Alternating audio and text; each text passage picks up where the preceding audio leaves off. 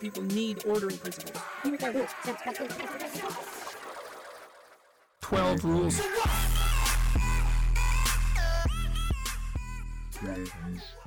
Hello, welcome to 12 Rules for What? My name is Sam Moore. And I'm Alex. And we're talking today about the third part of our book, which is on the future. So the book is called uh, The Rise of Ecofascism. And we could say it is now officially properly out after some confusion about when the actual launch date was. Let's not, let's not, do not, you know, let's not like drag the curtain uh, open for the for the listeners here. No, um, no, we, we, we can talk a little bit about how exciting it is. Like, it is really um, exciting, yeah, yeah. People we respect have received it, and we've had two reviews. And I, I want to say, if you've received it, you're on that list.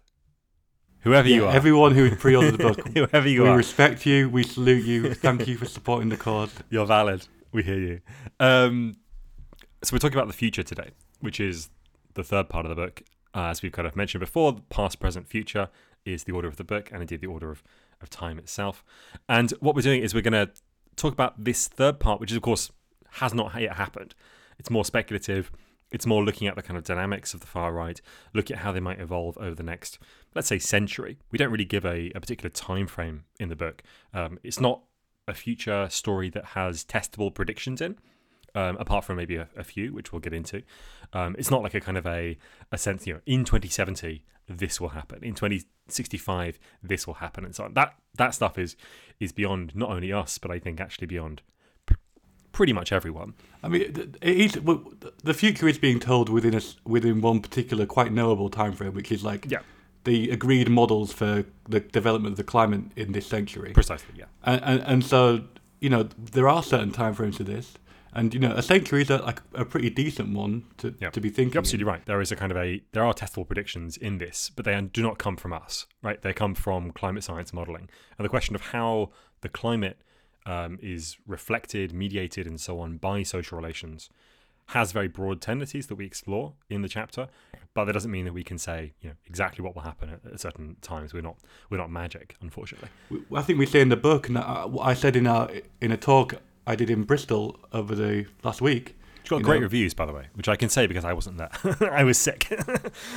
what the chapter is doing is thinking about how politics and how particular forms of reactionary politics, and in that we're kind of including, you know, forms of capital as well as kind of far right movements. I think that's very important to say. Um, how they will respond to this changing climate, how they will try and mitigate it, or how they will try and double down on fossil fuel production. Um, and we've got kind of three versions of the future, and we we explore very briefly. Unfortunately, all too briefly, I think we could have spent a long time, a longer time thinking through this stuff. Um, one of them is uh, called we call fossilized reaction. The other one is called borders, bombs, and bullets. I think, or batteries, batteries, bombs, and bullets. Batteries, bombs, and bullets. Batteries, batteries, bombs, and borders. Batteries, bullets, and borders. Borders, bullets, borders, bullets, and batteries. it's three B words in a row. If one of those three B words, it is. And then the third one is climate collapse cults. Um, yeah, yeah. Three C's, three B's, and, and, uh, FB. FR, yeah. yeah. So I can't spell. Disaster. Fossilized Baraction. Um, and maybe we, it'd, be, it'd be useful just for this part of the episode just to go briefly through each future and, and say um, how, like, just discuss them briefly. Yeah, so the question of like how capital re- relates to climate change, right? And capital is not one thing but split up into lots of different parts. Um, there are capital interests that deal with the security industries. There are capital interests that are in finance. There's capital industries that's in like manufacturing. Then like you know, huge number of different things that sectors of the economy, each of which have their own kind of capital uh, behind them. And oftentimes they're um, in, in sync, in alliance, I suppose. Yeah. But what we're thinking about is the forms of capital that are going to come into conflict. Yes. And when the far right scales, this is kind of maybe one of the most important claims in the book and one of the most important claims in our previous book. When the far right scales up, it has to attach itself to some fraction of capital. Now, there's an open question. It's a very complicated question, particularly at the present moment when we're getting things like asset manager capitalism. Think enormous companies like BlackRock, $7 trillion of assets under management, absolutely vast companies. When we're thinking about these groups, maybe there is a sense in which like the different fractions or wings or parts of capital are now increasingly speaking with a single voice, which is the, the voice of asset ownership and so on. But that's a very complicated question. We won't get into that today. So, insofar as there are these kind of wings of capital, little parts or uh, fractions of capital, the far right scales and has done historically by aligning itself with some sort of wing of capital right? So some sort of aspect of um, the the bourgeoisie of industrial uh, capital is kind of identified with the nation, and then far right movements scale by affirming that part of it. Of course, it's it's often been um, in the kind of classical Marxist account or the classical kind of account of uh, of fascism. It's often been about uh, the petty bourgeoisie and so on, and, and small cap bits of capital. But we don't really talk about that in our book, partially because the 20th century and increasingly probably the 21st century has been a time of of the uh, increased consolidation of capital. So the small business neither matters anymore really on a, on a, on a social scale, and it, and it will increasingly not matter into the future as well. Um, capital is, is increasingly kind of large, uh, and so far right movements identify with some part of capital. And of course, when we're talking about these three different futures, we're talking about three different relationships to capital. We're talking about batteries, bombs, and, and borders. We're talking about the security industries.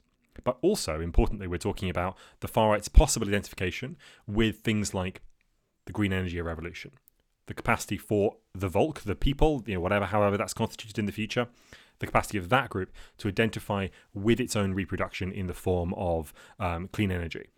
The reason why this would be important for far right movements is because it can be wielded as a kind of tool in a, a, an, an, emerging Cold War, right? emerging return to kind of Cold War dynamics, not between the US and Russia this time, but between the US and, um, and more likely China. So there's a kind of emerging Cold War situation in which far right movements take a, a, major kind of stance. And that is exactly what happened um, in the Cold War, of course. There were lots of kind of uh, far right movements that emerged in different places, often backed by uh, the US government in various forms or the CIA and so on. That emerged in different places in order to basically form a kind of anti leftism in whatever country they, they happen to be in. Um, and so the far right here is not a autonomous force. It's not like a kind of a, a completely separate thing. Um, it's not like people like to imagine, at least, capital uh, fascism was. It's not like a kind of a, a way of ruling capital, right? It's a it's a it's a kind of a it's a subordinate force to the to the to the, to the rule of capital uh, uh on, on a global stage, which identifies with a particular kind of part of uh, part of that capitalist whole. So th- that's that's loyalty to a certain kind of capital, capital defined by, as I said, security industries, um, green, energy, perhaps, um, war fighting, and so on. And this comes out of the history section we talk about the utilization of military power in order to dominate, control, organize, and structure ecosystems that are in kind of increasing crisis, increasing kind of disaster um, as climate change accelerates. So we're thinking about you know the dynamics of disaster relief. We're thinking about the dynamics of different kinds of responses to climate systems breakdown and the way in which those might be securitized, ways in which those might be mediated through certain fractions of capital, and how the far right might identify or organize themselves in relation to that. So that's bullets. Sorry, I really struggling to get to batteries, bullets, and borders. I think batteries, bombers, and borders doesn't really matter. The same kind of thing.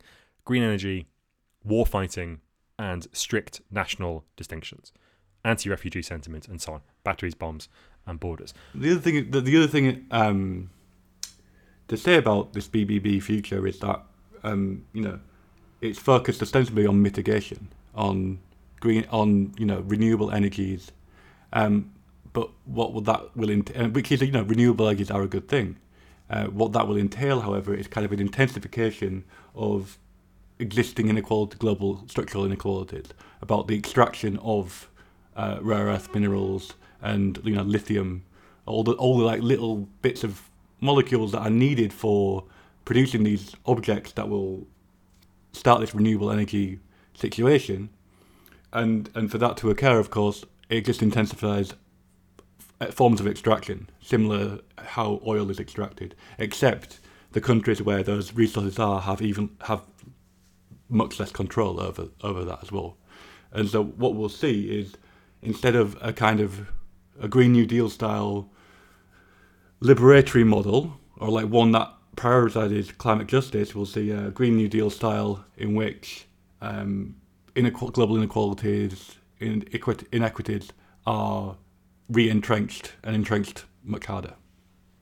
This this is why I think we we argue quite convincingly in the book, and you're right to put this out. Like we, we, we argue, I think quite convincingly in the book that a Green New Deal shorn of its demands for global climate justice, like simply will not function anything like the Green New Deal wants it to function. Like it doesn't, it will not be progressive and, and leftist, and it has a capacity to be wielded by the far right. I think that's really kind of important that these these demands for justice, even as I think for some people who are more kind of meek or liberal supporters of the Green New Deal, think of them as essentially secondary. Right, we need a green energy transition, and then like on top of that, it'd be nice if it was kind of like ameliorative of, of, of social um, you know, inequality. It was ameliorative of uh, the relationships of colonialism and so on. No, I think that that kind of thing is absolutely central to what the Green New Deal needs to be uh, going forward in order to prevent exactly this um, batteries, bombs, borders uh, future from emerging.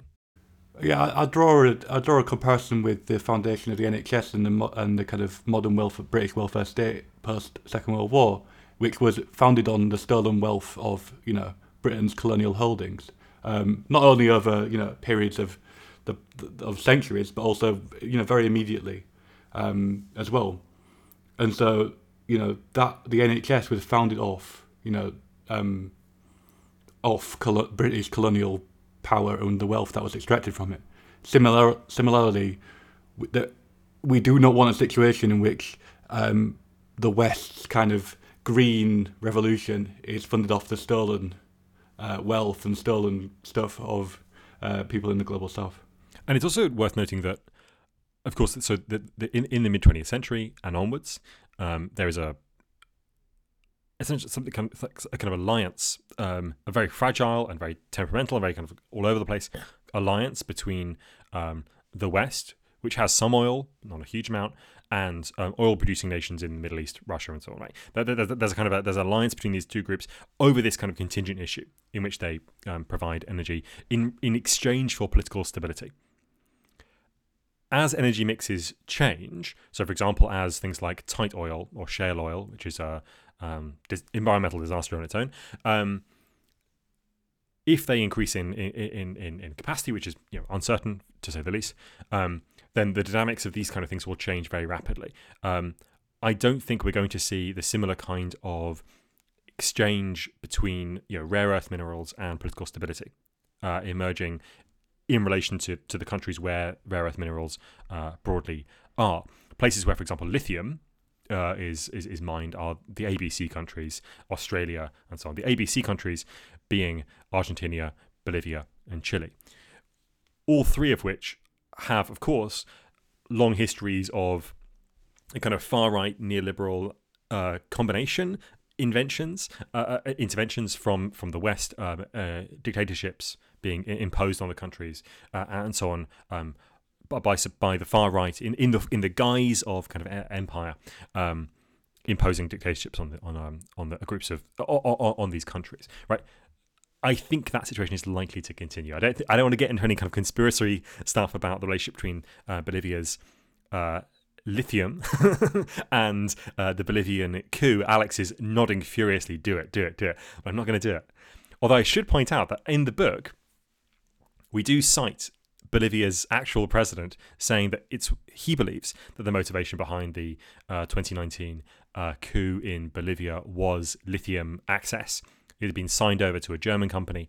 There were thoughts that it might be kind of nationalized in, in, in, uh, by the Morales government and so on. It's a very complicated situation. I'm not going to get into that like d- directly, but the politics of rare earth minerals do not tend towards a green utopian future for all, unfortunately. They tend towards fractiousness, um, coups, uh, and so on, all of which will require a far right element to uh, substantiate and sustain them.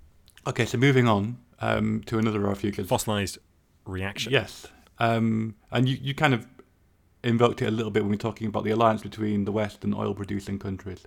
Uh, and of course, when we're talking about different forms of capital and, and where far right movements may align, one like huge form of capital which has defined the 20th century is has been fossil capital, uh, which has been you know trillions and trillions and trillions of dollars of sunk capital into well, it's well explored by our friend. I think we describe as a friend, Andreas Malm. You know, like a, a Yeah. academic political friend. You know, not a real friend. Our boy. He's our boy.